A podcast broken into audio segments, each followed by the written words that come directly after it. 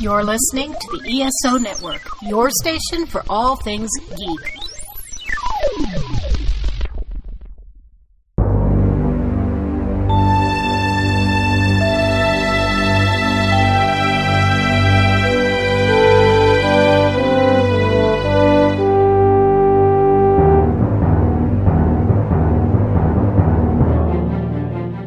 Welcome back to Earth Station Trek, a show where we trek from the early days on NBC to the future on Paramount Plus and everywhere in between.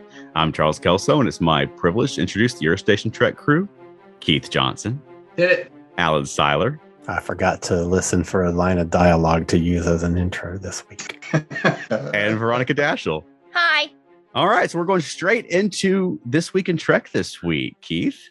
Yeah, just got a couple of things here that I thought were kind of important. One of them is really far out, which I uh, I thought one, you know, I, I said this every time. I love something that goes back a long time in history, Mhm. and this is uh, really relevant. 1912. Oh, wow. Yes, 1912, May 8, saw the premiere of the famous Players Film Company.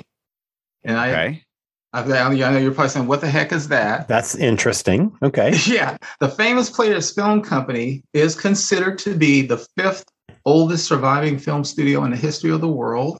And why are they considered to be the fifth oldest film surviving film studio studio history of the world? Because in 1914 they merged with another entity that was called Paramount, Paramount. Corporation. Wow. So on May 8th, 1914. But although the name Paramount came in two years later and they also merged with a third studio, they all decided to trace the history back to the famous Players Film Company of 1912. Wow. Yeah. Much like the way Marvel traces its history all the way back to Timely Comics. Good point. and DC was something else before that, weren't they? I forget there was another name for DC, I think, Mm. at one point. Yeah, good point. So much as I curse Paramount for having to make me do Paramount Plus, that's pretty impressive. Wow. they're, they're playing the long game, Keith. They finally got you. yeah. They've been playing this game since 1912. They're way ahead of us. Yeah. This is going to make me sound a lot older than I am, but my grandpa on my mom's side was born in 1912. Wow. That is amazing. Yeah. Isn't that cool? I wish I could say I was born in 1912 was still looking like I look now. That would be awesome. I have a lifespan of a Vulcan. Right. And another one. Um, this is another pretty cool one, I thought. On uh, 11th of May, 1933.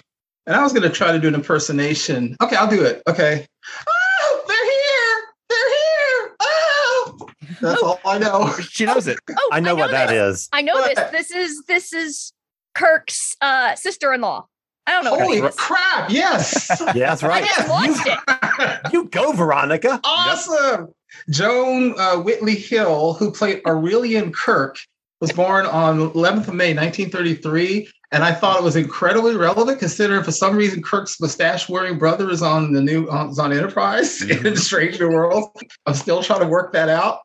Uh, she did a lot of other stuff. She did some Bond movies and stuff like that, and some beach movies and so forth. But I'll always remember her, unfortunately, as the Scream when they first found her, and the death scene in sick bay, which Yep. was and also it's a really weird show because it ended with one of those standard jokes and kirk's brother and sister-in-law had died and his nephew is an orphan and they were joking about spock getting his eyesight back so Right. yeah, another weird one okay real quick two more 12th of may and i know you guys will know this one 1935 was the birthday of peter allen fields Wow. yeah uh veronica's looking like huh who's peter, peter allen fields I recognize the name. he was a writer and a script producer and a producer for Star Trek. And he wrote some famous episodes that I know you know uh, familiar with. He is he was one of the writers of Half a Life, which is the one where Lwaxana fell in love with the guy who lived on a planet where they made you commit suicide at age 60 so that you didn't become a burden on society. I remember that episode. one of the better Lwaxana episodes because she was serious in the episode and wasn't goofing around. He also was one of the writers of The Inner Light, for which he won an, a Hugo Award. And then over on DS9, he wrote the episodes Dax, Hmm. Duet, which is a famous one, Mhm. and For the Uniform, as well as in The Pale Moonlight. Wow. Nice. So Well, now. he, yeah, he's got some great credits. And the last one I got, which I guess I, I was, I have to say this one. But on, uh, gosh, where'd it go? Where'd it go? Where'd it go? Where'd it go? Sorry, guys. Um, whoops, I think I just lost it. No, there it is. So you're going to of leave in the part where he goes, wait a minute, wait a minute, wait a Yeah, minute. yeah, go for it. also, also the 11th of May. Uh, no, I, I- this one I did want to do. 11th of May, 2001 was when the new series Enterprise was announced, and the big thing about that announcement was Scott Bakula was Mhm. announced as being the next captain of the first Enterprise, and that was a big thing. I'm not a Quantum Leap fan, but for those who loved Quantum Leap, that was a huge, huge, huge bit of news. I can confirm that. Nice. Nice. Yeah, and and one last one, 8th of May, 19 uh, no, 8th of May 2009 was the premiere in the United States of Star Trek, what we now call Star Trek 09. All right. Also relevant. And that is this week in Trek history. Well, thanks for that. We'll take a quick break from a fellow ESO Network podcast show. And then when we get back, we'll get into our discussion topic. So stay right there.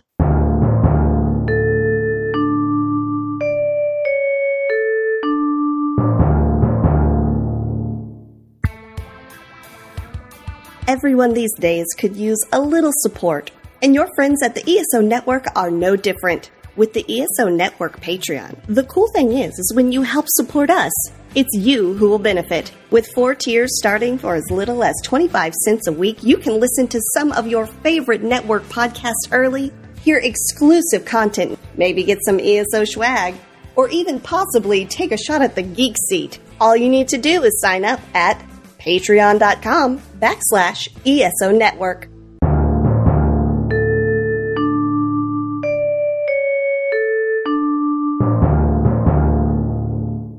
Last week, we had the premiere of Strange New Worlds, and in it, we saw a little scene of T'Pring and Spock out on a date out on the town, painting the town red.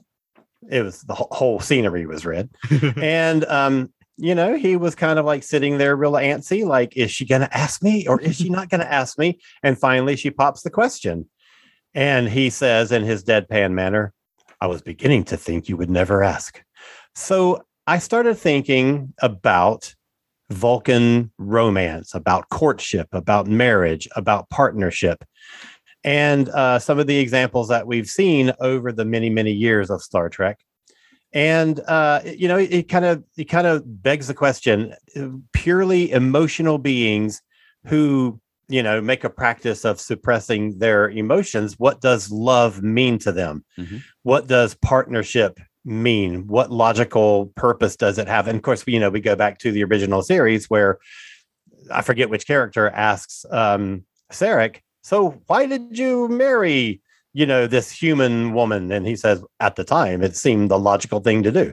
That was Spock. All right, so Spockcast. Mhm. So I was just curious to know what you guys think about um, Vulcans. You know their their their sexual nature. You know we know about Pon farr, we know about the seven year cycle, we know about the finger sex, but you know what what role does this play in a Vulcan's life? Mm. So who wants to lead it off? I don't think it plays a huge role at all. you don't think so? No. Well, we don't know, and I think that's the and I think the weird.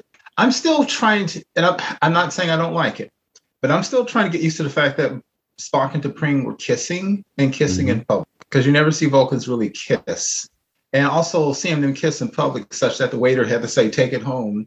Get a room. And Well, that's because get it was closing time, and he was like, "Get out! Yeah, I got to um, sweep the floors and close up shop." I think the one thing that I always remember is that Vulcans are not lacking in emotion; they just control Right. their Mhm. emotions. Exactly. And it could be that we see Vulcans do things such as when they fight, they're incredibly efficient fighters. When they do something, they do it with, with gusto, even though they don't have emotion behind it. So I know it's quite going. I can see, I can see, I can see sex for Vulcans being a place where maybe, especially because it's in private, I can see where maybe they let a little bit more of that emotion out than, Mhm. than people. I would think. imagine. Yeah. Um, Yeah. Also, since Vulcans are telepathic, I could see that. Um, I'm going to do a reference in Babylon Five. There was a character who was, uh, gosh, it was, um, she was, uh, uh, I forget her name. She was a blonde telepath in the first couple of series, uh, first seasons of Babylon Five. Oh, uh, Talia Shire. yeah, she was a she was the one part of the Psy Corps. I, I may have gotten the name wrong. It's Talia something. Anyway. Yeah, right. And she fell in love with another telepath who his powers expanded so much he basically turned into energy. But she talked to Commander Sheridan about them being lovers, and she said, "Do you know what it's like when two telepaths make love?" Because basically each person is in the other person's mind, so you feel your Mm. pleasure and you feel their pleasure. And I can imagine that Vulcan. Hopefully. I- I- yeah, yeah, I'm talking. I can imagine that Vulcan's intimacy could be pretty, pretty intense if they really care for each other. Yeah, yeah. The original version of Pon farr was that the male has to go through this every seventh year, right? Right. Uh, it's been Right. retconned a few times since then, and you don't have to go back to Vulcan now. You can go to a holodeck or whatever, You- and, Right. and women go through it too. But the Vulcans can have sex whenever they want, of course. Absolutely. you know. And, and and you might argue that you know if you annoying biological urges are distracting you, it's logical to you know curb that.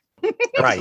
Exactly. So i'm not like one of the media tie-in kind of reader so you know i've never read a lot of the star trek novels and stuff. So has any of those things ever explored how pon farr developed? Like what like how it was part of the vulcan i mean i don't know that we know that romulans go through it Mm-mm. so how did this develop and when did this develop in in vulcans In the book Spock's World, I believe, hmm. the book Oh. Spock's World does t- it does three prehistory things. It talks about early Vulcan hominids, probably similar to what we would have been a million years ago when we were ape-like creatures. And it talks about three things. It talks about how there is some entity in Mount Seleya that seems to be intelligent and almost did something on the early pre-hominid Vulcans like the monolith did to the eight creatures in 2001. Mm. And it seemed to have be something that guides the Vulcans and maybe even gave them their sentience. The second thing that book talks about is that there was a solar coronal mass ejection on Vulcan's sun that hit the planet, which is why the planet is a desert planet. It used to be a lush garden planet. Interesting. And the third thing when they talked about this is they called they talked about this one creature who was there when the, the, the coronal mass ejection hit the planet. They said that he was go- undergoing the rapture, which was or something they call it. Okay. The rap, it wasn't. I oh, don't give us the rapture. I forget the name, but basically, a million years or so ago, Vulcans they had this mating urge already in them. So it's something that's been part of them since for eons, evidently. yeah, if that was the case, I would expect Romulans to have it too, because there wasn't millions of Right. years ago when Romulans Exactly. left. But I've never, I mean, I don't think we've ever seen evidence that the Romulans go through Pon farr. Yeah. But maybe it's because Romulans do embrace their emotions and don't have that uh, that restraint that they place upon themselves, whereas Vulcans go through that cycle where that that just massive ejection, as Keith says, happens. Oh, that's what the laugh was about. I didn't say the coronal mass ejection. I can't work this as clinging on Apple, guys. Sorry. Ooh, But baby. Alan- Be our Alan makes first episode. Alan makes a good point because depending on the history, Romulans are as much as 5,000 years removed from the Vulcan and, and as recent as a few centuries, but that's still not long enough for their their biology to change. Mm. But actually, I agree with that. If they're if they're basically having their emotions all the time, they may still go through it, but it may not be as intense as it is for Mm. the Vulcan. yeah, yeah. I like that. we were just rewatching Amok Time, and people have always assumed from come from Amok Time is that Spock and T'Pring were bonded as children, and then Right. at, when the time comes, they're both drawn to the koon-ut-kal-if-fee. Right. Now we're seeing in Strange New Worlds that there are steps in between there. You know, like Spock never outright said, "I haven't seen her since I was seven years old," but he gave sort of the what happened at seven and what happens now. But then we see there's this um, sort of intermediate steps where um, the female is proposing to the male. At least Right. seems like that's the tradition. Is that what they're saying it is? Because yeah, I was a little confused about that too. Yeah, I was a little confused. If they were like bonded at seven, then how would she ask him to marry her at whatever age they were at? Well. I mean, even if they're bonded, they're not married, Mhm. so there still sh- could should be a question at some point. Well, and, And I'm sure they could break the bonding if they wanted to yeah, go against tradition. I mean, even in Amok Time, though, it was he introduced her first as his wife, and then said, "Well, not quite my wife." And then they're about to get married, and then she was like, um, "You know, the only way I could get a divorce was to not get married to you." You know, like it was. It Yeah. is- th- their terms don't quite line up with our terms, Yeah, but yeah. it's an alien planet, so you wouldn't. They Yeah, don't have to. so- you know. So is Strange New World saying, therefore, that when Spock went through the Ponfar years later in the time of Kirk, that then they would have gotten married one way or the other, but uh, Strange New World seems to be saying she was saying, well, we don't have to wait for that. We can just go ahead and get married now because it seems Well, like that. we don't have all the information yet. It seemed like she was continuing the process towards, I would assume, the koon-ut-kal-if-fee, the marriage or challenge, is like the final ceremony. So Yeah. maybe Vulcans are very ritualistic, so there could be, you know, a, s- a seven years previous, there could have been a ceremony Hmm. of some kind, you know, because I mean, if it's every seventh year of the adult of an adult's life, I mean, s- how old was Spock? Like thirty-seven years old, Yeah, you know, like something he should he should have had Pon farrs before. Well, Mhm. according Now. to this new series, we're going to see that because I think there was something about that coming up. I saw on one of the Looks like it. Look like- And also to the credit in um, the Search for Spock, he went through Pon farr when he was a teenager. Yeah, that's whatever. true. Um, Yeah, Yeah. so 7, 14, 21, 28, 35. Good math. Look, I can count by sevens. one thing one thing I think interesting about this, Alan, when you were talking about Vulcans, is one thing that's interesting is how often do Vulcans actually because again, we know they have emotions. Mhm. How often do Vulcans get to be in love with their partner? Because the other thing that has been established about Vulcans, and and again, these are these are novels and so forth, is Vul- and also in Enterprise, the series Enterprise, Vulcans do a whole lot of arranged marriage, a whole lot. At least if you're of a certain status. And one of the reasons, again, reading other material, one of the reasons they do that is Vulcans are very big on ensuring that their race is powerful, you know, biologically powerful. So they they make arrangements with families not just for power, but they do genetic matches. So they're, they're you know because you look at them, they're like warrior monks. People mm-hmm. have called Vulcans so because they're they're intelligent, they can fight. They send their kids out into the forge at age seven and hope they don't die.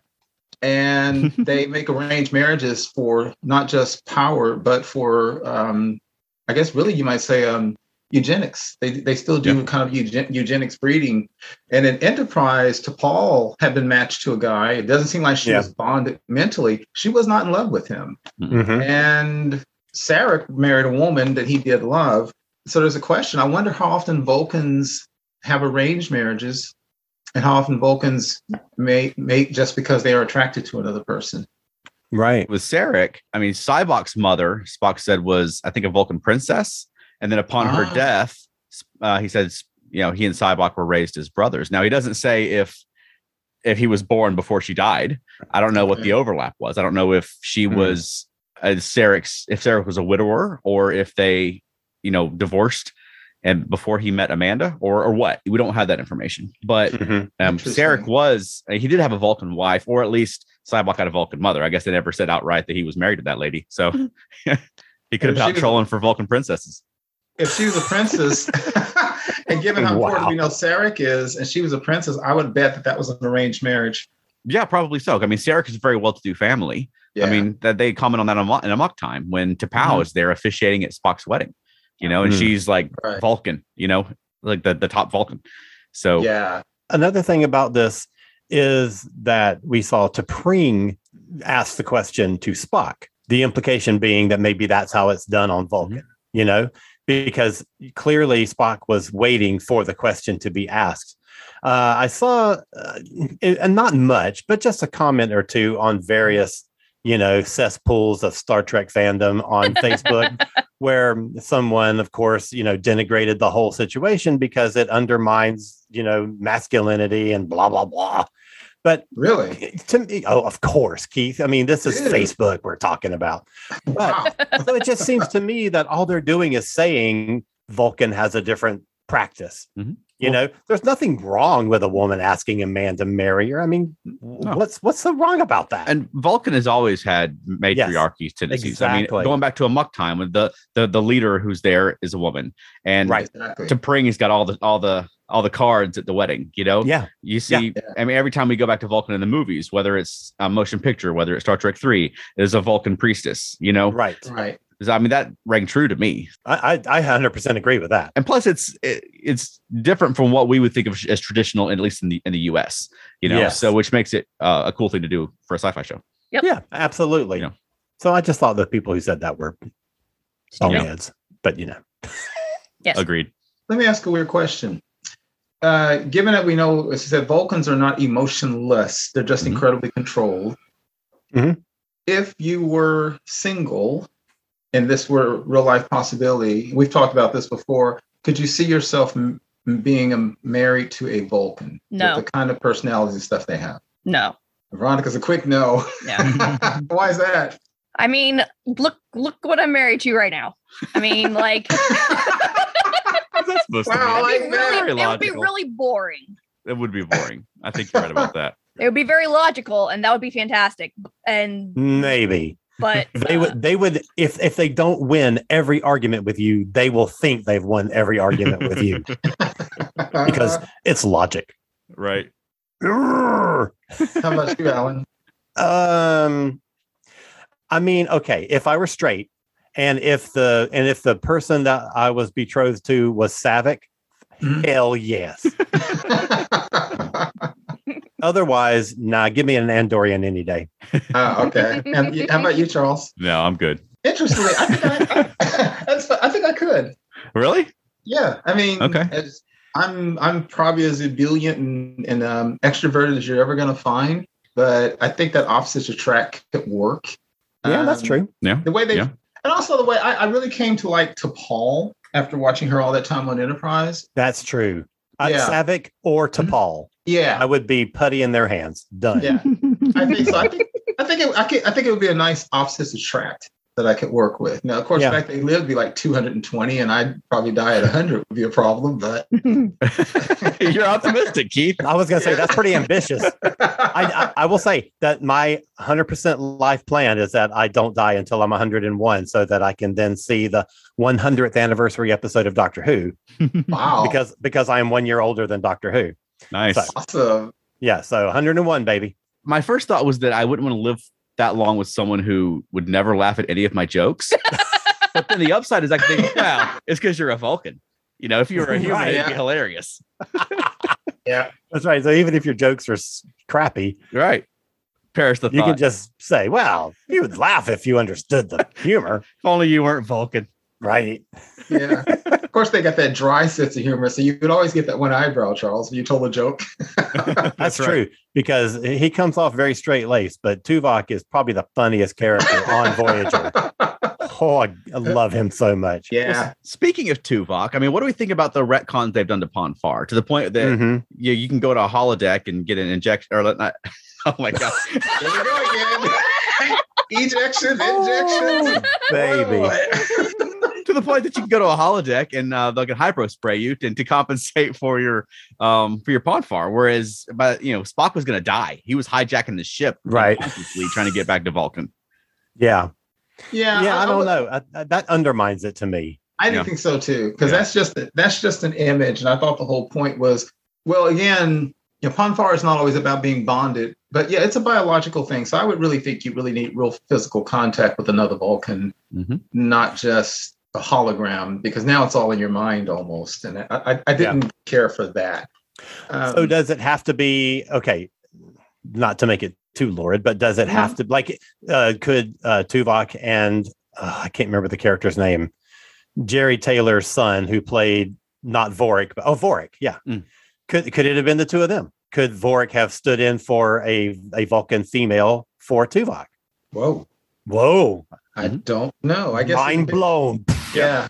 I guess it depends on what the Pon farr actually means, because if he Exactly. could, yeah, that's a very good point. Don't know. Something they've never touched on too is I mean, I'm sure there's gay Vulcans. Yeah, that's know, true. like, we haven't seen that. I, I, I would wonder how that would work. You know? Yeah. I don't know if the society uh, even allows for that. That'd be something to be worth exploring on the show. That would be The- very interesting. that would be amazing. for a different Well- angle on the Vulcans. Yeah. You know, in that case, if it's if it's not a if it's not a heterosexual thing, in that case, then the hologram would work. If it's only a sexual release, then the hologram could work as well, possibly. Unless Yeah. you have to have some kind of physical contact and and maybe a, a low level mental bonding, in which case the hologram wouldn't work. I- I- Exactly. I choose to believe. I choose to believe, Alan, that that whether you're heterosexual, homosexual, it would work. I would. I choose Yeah, I- to believe there's a low level bonding going on. As I well. agree with So- that. Yeah. I agree Yeah. with that. Well, he says There's- as much in Amok Time. They were mentally Right. bonded. Yeah, there's have- there's yeah. a psychic connection. Yeah. Right. So I wonder because in Amok Time he talked about uh, Vulcans are like salmon having to swim back upstream. Like he has to Right. return to Vulcan. Is that because that's where the bonding happened, or that's where T'Pring is, or does it have to be Vulcan? You know? Right. Th- it doesn't- Exactly. I mean, it's obviously by Voyager it doesn't have to be Vulcan, but um, Right. But on Voyager, it couldn't be Vulcan. that's true. Right. You know. So they had to come up with something. That's true. And again, the question: How much did he consider books canon? But in Spock's world, it was just a biological imperative, like a salmon. So they had to mate, but right. they wouldn't necessarily have to go back to Vulcan. And I tend to think, and I always wondered this: I don't think it's every, I, well, we know what T'Pol. I keep going to T'Pol. T'Pol wasn't bonded to a man. She was she was betrothed to a man, but she wasn't bonded to a man. True. So I don't think everybody gets mentally bonded. Well, so also, T'Pol was at a time when mind melds were a no-no. Yeah. Exactly. Yeah. Exactly. Mm. To the point of, you know, being completely ostracized from society if mm-hmm. you partook. Yeah. So yeah. I tend to think that not every Vulcan gets bonded mentally, but mm. every Vulcan biologically has to have sex every seven years. We know that, that they have to yeah. do that. And, you know, a question I always had, and, and, and Charles, you've read a lot more books than I have. What does a Vulcan ship do when they're when the whole crew is Absolutely. Yeah. Okay, so point. If somebody now again, we don't know if every single Vulcan is mentally bonded to somebody, but if you are on a deep space mission that's going to last, say, only three years, with they not send you if you're bonded to somebody back on Vulcan, where you basically need to get back to that one person. Mm. Um, how does it work on a ship? Um, yeah. And, you know, they, they never talk about it. They have Pon farr rooms or what? so I wonder in that case if it would be better to sort of coordinate so not everyone's going to Pon farr at the same time. Right. Or yeah. if it'd be better to coordinate so they are and you just pull the ship over. Exactly. like, it's Pon farr shore leave, guys. Everybody in the back seat. I can see them. I would not be opposed to going to Risa. And then but surely, I mean, there's you know, 10 year deep space missions. Absolutely. you know, Vulcans wouldn't be excluded from that. So um right. I mean, it is it would be interesting to see how they would how they would take care of that because I mean, especially by at Kirk's time when Spock wouldn't talk to anybody about it. You know what I mean? Right. So you don't want any surprise Pon farrs going on when you when you can't get back to Vulcan. you know? Yeah. Yeah, it's going to be very interesting how Strange New Worlds handles that because I saw, like I said, I saw some scenes. It looks like it's coming up. Yeah. Um, well, I want now. I want a spinoff set on Vulcan at the embassy or something, but something that's that is Vulcan centric. So we do explore these questions about their society. Mm-hmm. Yeah, God, that would be so fascinating. I absolutely agree with that. I, I agree because, like I said, I um, I find that more interesting than the Section Thirty One show. yes, we'll just oh, do a spin off with that ship from Wedge Dudge. Yes, because uh, I love that Vulcan ship on Wedge Dudge. And, yes. and, and the Klingon yes. ship. Uh, yeah, and the lower decks guys would be the right, right people to, to handle these tough questions. Yeah, because I'd like to know is every single Vulcan betrothed? Is that only certain class of Vulcans? Does every single Vulcan mentally bond, which I kind of think doesn't happen? Uh, right. Uh, yeah, I, would like to. I'd like to see that too. You know, yeah. some ways the Vulcans remind me of um, the Victorian age in in Great Britain. The Victorian age is thought of as literally one of the most morally repressed and suppressed periods in human history. But not surprisingly, have you ever read any literature that came out of the Victorian age? it's also got some of the raunchiest literature. yeah. Right. And so I tend to think that behind closed doors, like the country song says, when we get behind closed doors, I think I think the Vulcans, I think the Vulcans might be a little bit more cut loose than we might think. Yeah. Yeah, I wouldn't mind hearing a a, a, a dirty limerick in Vulcan. there's there was a play that I learned about in college called In the Next Room. There's a mm-hmm. sub there's a subtitle to that that I'm not going to say, but um it, that reminded me of that particular play. It was set in that time period. So okay. in the next room by Sarah so Ruhl. Google that, but not while you're at work. No, not while you're at work. um, one last thing I mentioned in the novelization, again, we can talk about the books and the novelization of the search for Spock. David and Saavik were intimate, mm. and there was no, you know, it wasn't Pon farr for her. Assuming she, well, she's actually she's half Romulan, right? Half Romulan, half Vulcan. Was she half Romulan and half Vulcan, or did they finally establish not on screen? Not right, okay. right. Okay, got it. But in, in her case, she and David were lovers, and it was not the biggest deal in the world. It was, you know, there was nothing discussed about that, and um, she was had been, um, you know, mentored on Vulcan at least so I, I guess I, am still struggling a little bit with the Spock and T'Pring betrayal in Strange New Worlds, but maybe Alan, the question you asked is making me think. Is I don't want to be too rigid with that because we really haven't seen a lot of the behind the scenes with Vulcans. So maybe they do start kissing in a restaurant and go home and you know yeah. do their thing. Yeah. It would have been funny if they had just put their fingers together like Sarek and Amanda, and that waiter Yes. had been like, no, no, no, no, no, not here. I I do want to see that happen I this I don't wanna- season. Next time T'Pring is around, I want to see them go through that ritual, hmm Me too. the, yeah. the foreplay. Right. Yeah, I want to keep that because that that's still that's kind of like the Vulcan nerve pinch or something, neck pinch. It's it's cool. Yeah. Yeah, it's a cool, sophisticated thing. All right. Well, let's take a quick break to promote a fellow ESO Network podcast show. And then when we come back, we'll be talking about the latest episode of Star Trek Strange New Worlds. So stay right there.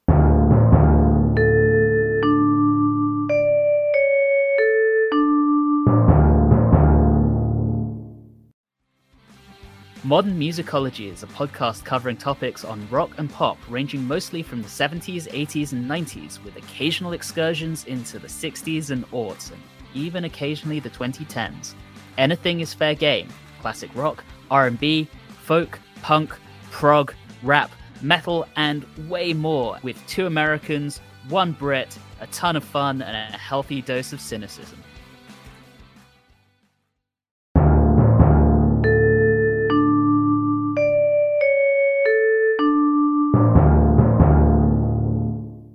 Spoilers. Okay. Wow. Yeah. She always zigs. when I think she's going to zag. Say it again. That's funny. Spoilers. okay. Good job. Thanks. And that's spoilers for Star Trek Strange New Worlds Children of the Comet. What did you think? Strange New Worlds is hitting it out of the park. They're, I think they're two for two. Yeah. I think they're two for two. Yeah. Yeah, I enjoyed it. Yeah. All right. So we've got a we've got a comet heading toward a planet. Mhm. We got to uh, rescue the people and divert the comet. That is like the TNGest plot ever. Well, then TOS just- as well. I thought TOS because that happened in TOS as well. I mean, I Oh, what a you're right. great starting point. See, the difference is in TNG, they were debating if they should rescue the people or just let the comet kill them. But Yes. this is TOS time frame. So they're like, yeah, we'll just divert the comet. Yeah. We're not interfering. That is something that's always puzzled me about the, the, interpretation of the Prime Directive because you're Mhm. right. In Kirk's time, it wouldn't have been an issue. You just save them and maybe just don't reveal yourselves Yeah. to them. They don't know. By by TNG, they were going to let that the episode with Pen Pal, L'Oreal, whatever her name was. Yeah. Uh-huh. Picard was basically saying let the whole planet die. I, I Mhm. don't think the Prime Directive meant that. At least I didn't think it did. and Now, by if they- Enterprise, it was like the other life form might evolve into sentience in a million years. So we should we shouldn't intervene now. Yeah. But Right. yeah, TOS, they would just move the comet. So I love that that wasn't even Yeah. a debate. They're just like, yeah, we'll Mhm. just redirect the comet. But then turned out it's not Yeah. just a comet. yeah. Exactly. Yeah.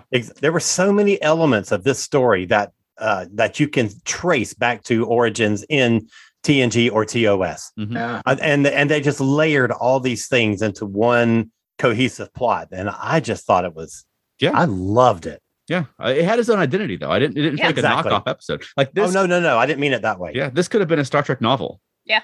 With a title and everything. Like it has a very sci-fi feel to it. yeah, Yes.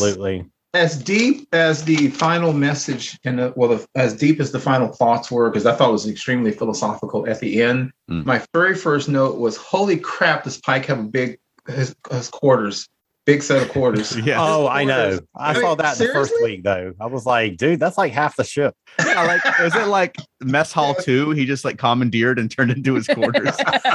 we got a fireplace and a working Yes. kitchen and a dinner table. I was It- fascinated by the fact that they're standing around washing dishes. Yeah. Ah, same here. Yeah. I loved that. I, Yeah. I thought that was such a cool touch. Thought that was interesting. Yeah. I kind of like it. I remember when I was a kid watching the original series. The thing that I was always missing was even though Kirk and Spock were friends, after the really the first season, where every now and then you'd see Kirk in the mess hall, or or um, or you saw him like throwing that dude in uh, Charlie X. You know, he was he was in the gym. hmm You didn't really get that kind of camaraderie. And then, of course, the next generation with Picard, he didn't do a lot. The others did with the poker game. And then by DS9, Sisko sometimes would cook some jambalaya or whatever in his quarters, and everybody would come on and hang out. Mhm. So I did kind of like seeing them let their hair down and just kind of relax. And Mhm. I like the way that he was trying to get to know Uhura. I thought that was pretty cool.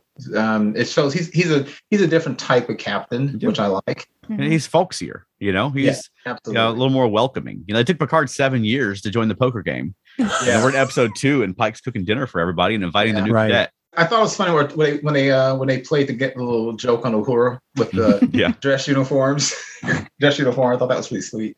Yeah, I, I thought this was a, a nice little callback to Enterprise where you saw Archer and basically the the, the core 3 Mhm. regularly share meals. Yeah, And and I love that. But this was this was different in that it embraced like a, a lot of the crew, uh, not just bridge officers, not just the the the the triumvirate, but some lower lower ranked people as well. Mhm. right. You know, I thought that was really cool. I really enjoyed it. And he apparently makes a practice out of this. And so everybody's going to get a turn. I think that's really neat. Yeah. I found it really interesting that the the secondary characters that were there and you weren't like really engaged with them or none of the the people who were speaking were engaged with them but their personality still came through Mhm. um and you felt like you knew them.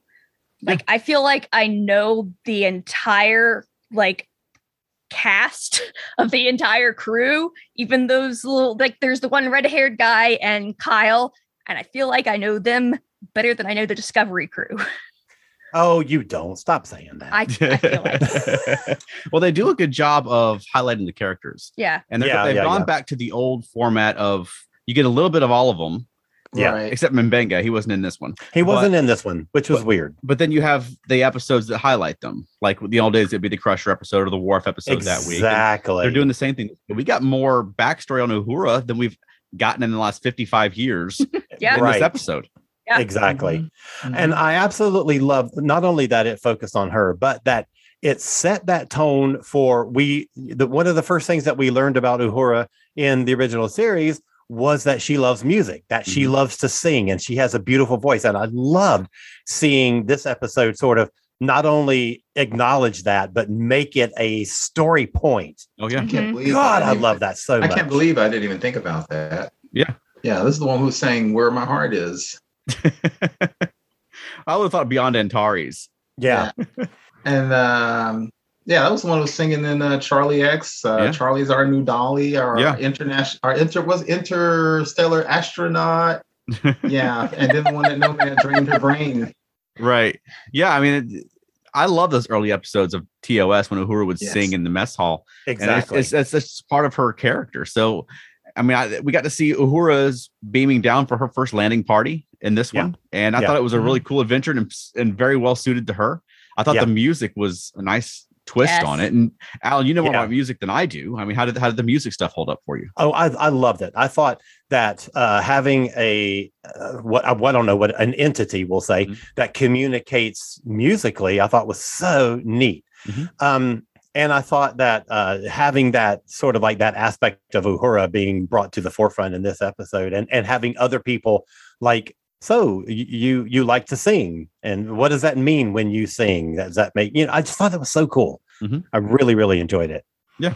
Yeah. And I loved I love the scenes of her like almost like uh, um the oldest piece of music, well written piece of music in in recorded history is from 1400 BC.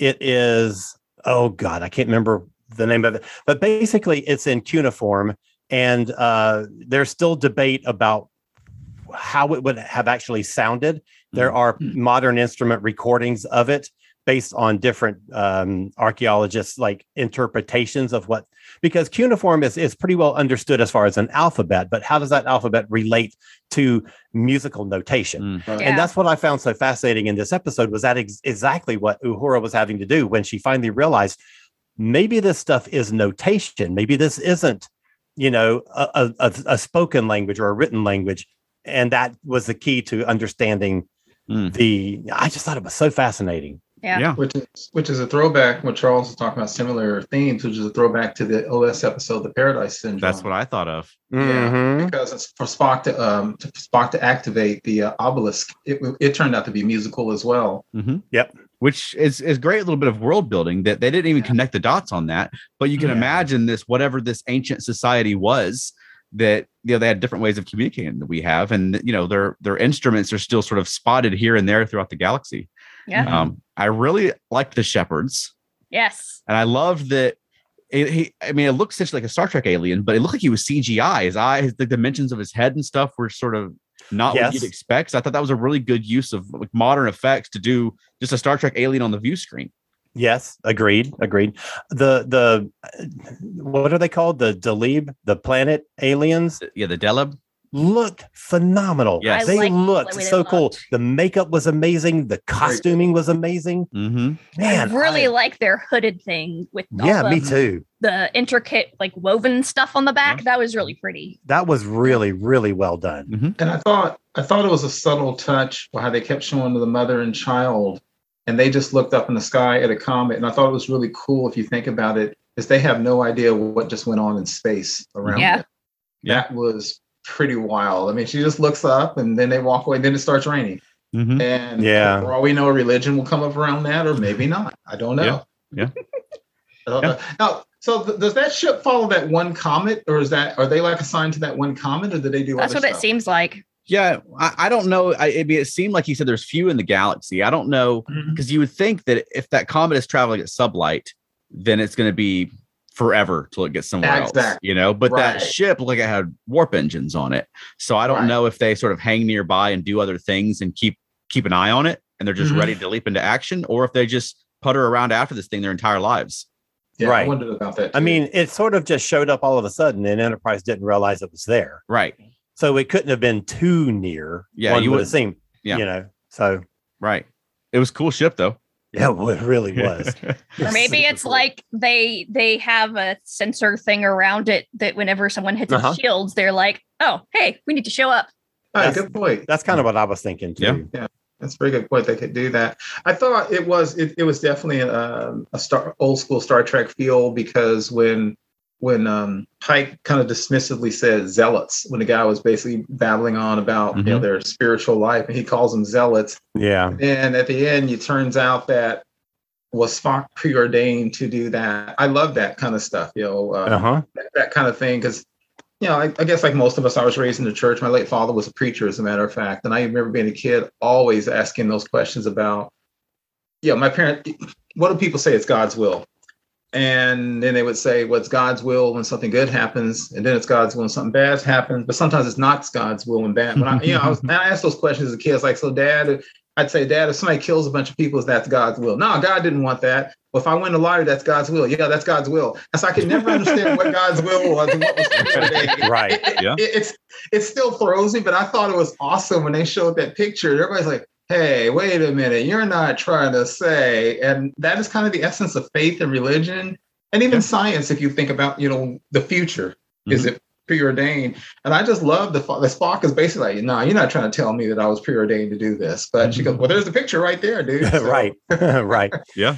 I, I thought that the use of a, a religious zealot of an entity that is basically worshipped by whoever these uh, people are, Mhm. and you know the whole concept of predestination was was so well used yeah, and was so cool as, as far as like a another sort of like throwback in Yeah. in previous treks you know Mhm. with the prophets and ds9 and and things like that um I, I absolutely love that And it tied in really well with Pike's story. Hmm You know, thinking about how his destiny is he feels is preordained. exactly And then he starts to wonder by the end, like, is it? You know? exactly Well, It better exactly be. I hate to say that. It better be. Right, but I mean, well Pike- yeah i mean but you think Pike's not the kind of guy to, to just give up. You know, it hasn't happened yet. He's still wrestling with it. But now exactly he's look I thought it was interesting that he knows these cadets' names. And he and what are they like 10, 12 years old right now? He's- yeah He's, looking them up, you know, Yeah. um, trying to trying to come up with a plan, you know. It seems Yeah. like or see if there's an out or see if there's a way to save them. exactly Yeah. man it's, i thought it was so smartly written Mm-hmm. Yeah.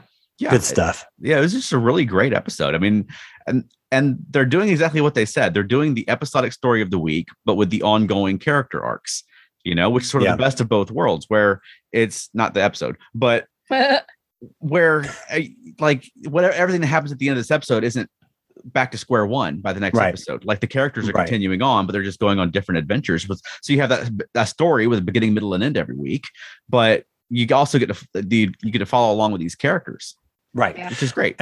Yeah, and and with 10 episodes, there's time for each one to get some shine, Mhm. which I'm excited about. And I hope we get an Ortegas episode soon because I freaking love her and I can't wait to learn more about her. Hilarious. Yeah. God, she's great. She's almost the the the Jet Reno of this show, but but not, you know, like she's definitely her own character. right. I think she I has more it. screen time. Well, speak- that's because the actress wants to I be know. there. And I know. So speaking of speaking of faith and, and as you know, um, as one thing that people who don't believe in a god or deity or anything like that will say is you can take, and this is truth. And again, I asked this question many times in my life. You can basically say anything that happens is your God's will. Mhm. That's in the Yep. story. You can just say that. So I wondered if the aliens, the art, the shepherds found out that Spock had gone and done his thing on the comet. Would they be pissed off and destroy the ship, or would they literally say that was the will? That was They that would have said that's the will. because it turned out right. Eh, right, right, Hmm. exactly. Interesting. Right. But yeah, I thought it was I, I thought it was very interesting that they were zealots and that their religious belief was so firm that there was no negotiation. It was literally like you mess with this and we're going to kill you, and it's an act of war. Yeah. hmm And from what they said, I don't know if there's a whole bunch of those ships. It looks like they don't want to mess with those people because they said they were faster and more powerful. Yeah. Um, yeah. But then once uh, M'hanit got like its mission accomplished, and they're just like, Yeah. all right, no hard feelings. right.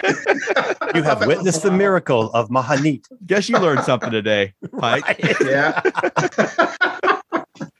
I thought that was pretty funny. interesting. But I think you would that's the kind of stuff you would have to deal with. I mean, we deal with this on the planet Earth, so you would definitely deal with it if you go out into space. And sometimes you would just have to kind of say, okay, yeah, right, even if you don't believe that. And because your beliefs are not theirs. But I do think it was cool that I mean, Pike was almost given a week. When yeah, like you said, the guy was like, okay, you see the miracle basing. And Pike's like, yeah, yeah, I got you. Right.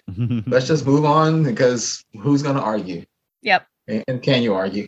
Yeah, yeah, and I mean, whether you're religious or not, or whether you believe in faith and things or not, it's it's. I like the idea just from a science fic- fiction perspective that they're Mhm. sort of brushing up against things that they can't explain. Mhm. You know Right. that there's bigger things in the galaxy than than than they can you know rationalize. You know, Absolutely. so you're left with that little bit of awe and wonder at the end. And it made a lot of sense to me that a device like this that you communicate with through singing, of course, would develop religion around it.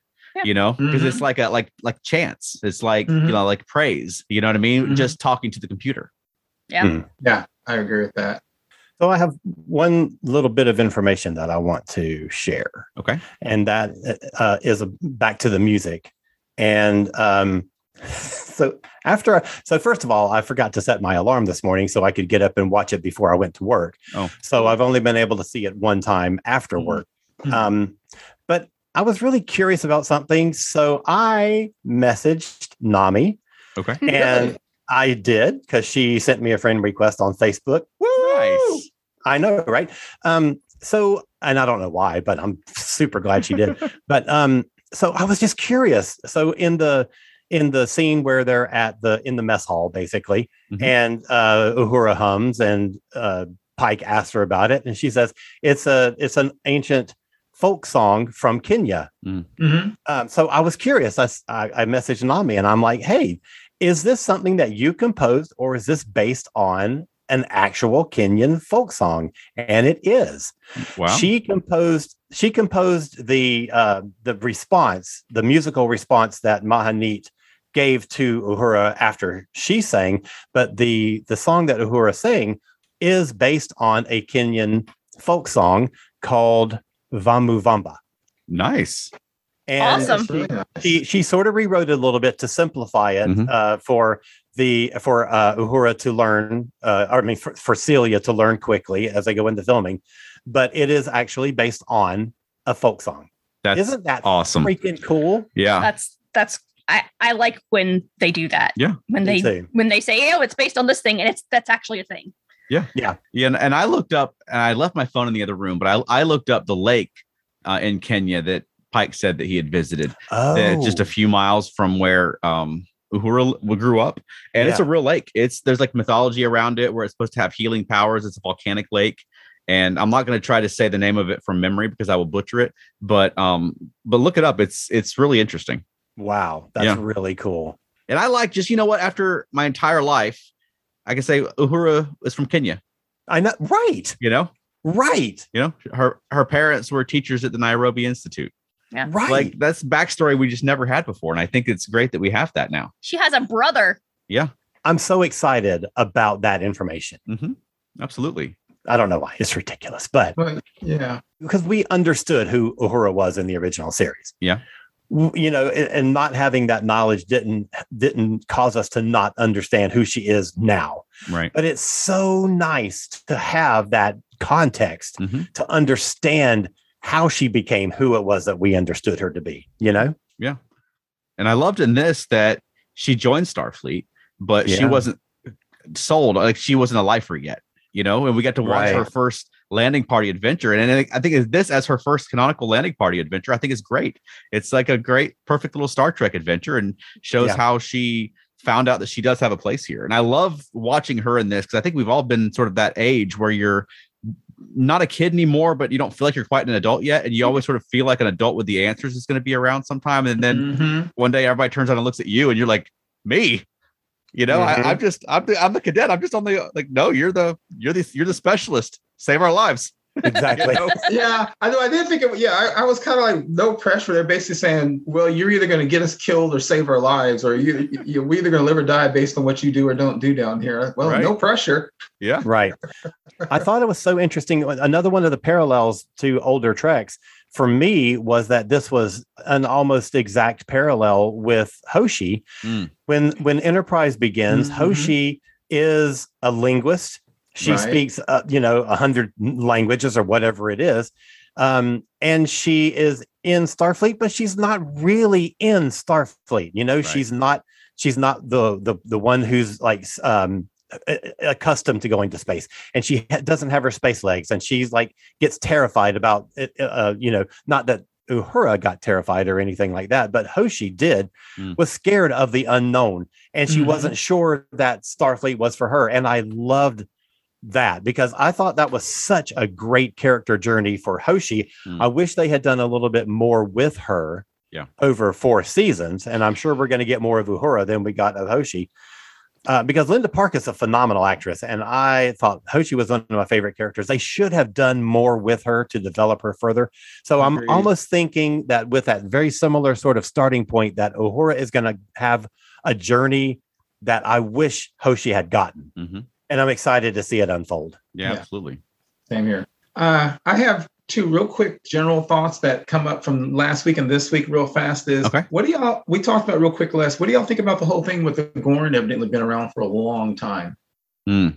Oh. Yeah, yeah, we'll see. yeah i think we'll, we'll have to see how it plays out I Exactly. it seems like they're setting the gorn up for something bigger um and i'm But I think that- liking that, well i think they have some wiggle room in the continuity so I'm, I'm, I'm sort of taking a wait and see approach with it That's what yeah I'm because I, I i can hear what they're going to say they're going to say that on that whole episode with Cestus 3 nobody ever said that we'd never heard of the gorn before that's what they're probably going to say um, now when the metron mentioned that kirk was going to go fight the gorn however kirk and spock had a look as if what never heard that before Hmm. but i can see them retconning that and them going oh no the gorn you know what i mean the Yeah. expression could be oh no them the reason i say this akiva what's his name Goldsmith. Gold- Goldsman. Goldsmith. Yeah, since I can't post on Facebook, I couldn't post this last week. But I read a long interview with him where he said, We're going to try to hold to canon, except when it's a good story, in which case we don't care about canon. and and based on our conversation on canon, and what he said was basically he knows that they're violating canon, but the Gorn are too good to not use. And he's pretty much saying they're the perfect, purely evil race which I mm. don't agree with. But he said they'll be they'll be a great foil where you don't like them and you don't sympathize with them and they're pure evil. So so I guess gotta watch that. so basically, he's saying that the Gorn are going to be something uh, playing out in Yeah. this season.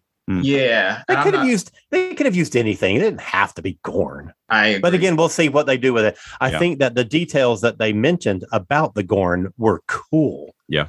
You know, I'll, I'll, that was from last week, so I'm not going to go into detail. On that, I'll, I'll say that I, I'm I'm better with this. I think. I guess it depends how it plays out. But when, like when the mm-hmm. Ferengi and Borg came back on Enterprise hmm. before we were Oh, supposed to have met them, that Yeah. really annoyed me. But in part because we'd gotten so much Ferengi and Borg episodes in the Right. 24th century, and it was like this again.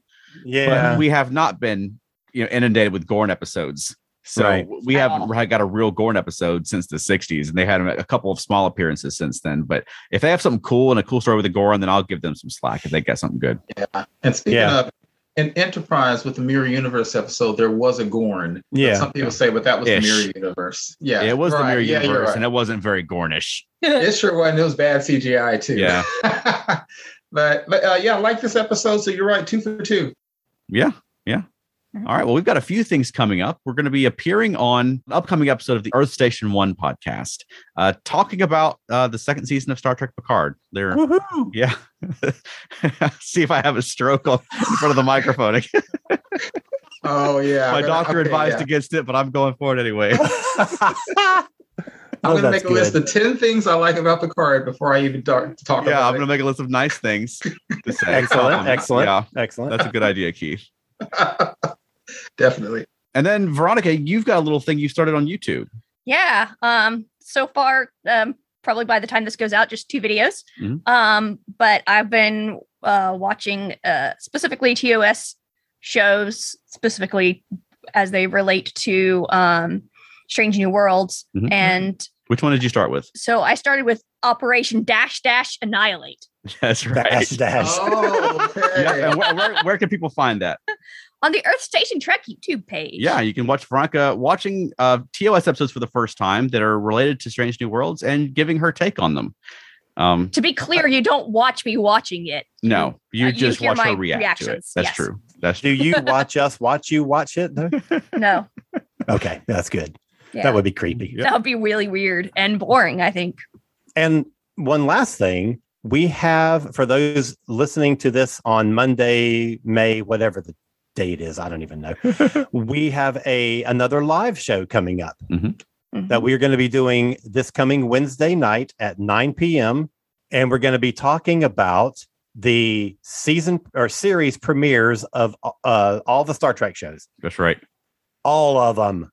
We're gonna try. maybe maybe not in an equal amount of detail on every one of them but but just a general discussion about because since we just had the uh, series premiere of strange new worlds last week we're Mhm. really jazzed up about you know kind of comparing it to you know, how it stacks up against the tng launch and the Yeah. enterprise launch and you know so uh, we hope that you'll watch you can watch it on our facebook page live or on our youtube channel live and interact with us drop a comment in the on the facebook post or the youtube whatever it's called and we'll answer your question or address your comment uh, in real time and we're looking forward to it so watch for that Yep. All right, Alan. Where can people find more of you? um let's see i have another podcast on this very network it is called uh, modern musicology and our next episode we're going to be talking about the uh, rock and roll hall of fame inductees uh, i also have a small publishing company called cosmic press and you can find that at cosmicpress.com or find me on facebook or twitter And how about you, Keith? Twitter, Instagram, and usually Facebook. and, and Under maintenance. twitter right instagram and not facebook Okay, I'm gonna go to change.org and start a free Keith petition right on because my Facebook feed has been so empty lately. Keith. I've had time to read other people's posts. It's Right. amazing. totally teasing there, Keith. oh, I know. Oh, okay, good. And how about us, Veronica? Feltnerdy.com. Or Monkeying around. yep, a podcast where we talk about the monkeys. And uh, Keith will be on an upcoming episode. we track Keith down, Yes. get him on there. I'll be on there. Yes. And um, do you have a closing for us this week? Yes, but I'm not. It's like she doesn't know you're going to ask her that. I know. No, because I had a plan. I know. Hold on. No, Hold on. I had a plan. the plan has worked so well. Sometimes things go so wrong, you just have to laugh. Hey, good job. Oh, yeah. We didn't Well delivered. laugh. Yes. Uh, we didn't Solid landing. laugh. Okay, good one. It was the ha- things go so wrong part that I couldn't remember. Ah, because everything went so wrong. Everything went so wrong. There and you go. we laughed. Yeah, you laughed. See, it works. completely forgot to talk about that laugh. Okay. Thank you for listening to Earth Station Trek. If you enjoyed the show, please subscribe on your favorite podcast platform. Give us a positive rating. You can also send us feedback at earthstationtrek at gmail.com. You can join in the fun on our Facebook group or follow us on Twitter. You can also visit us online at earthstationtrek.podbean.com. We'll see you next time. Live long and prosper.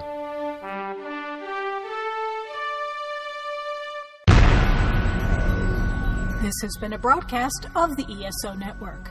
Be part of the crew and help support our shows by donating to our ESO Patreon or by shopping at the TeePublic store, which can all be found at www.esonetwork.com. The ESO Network, your station for all things geek.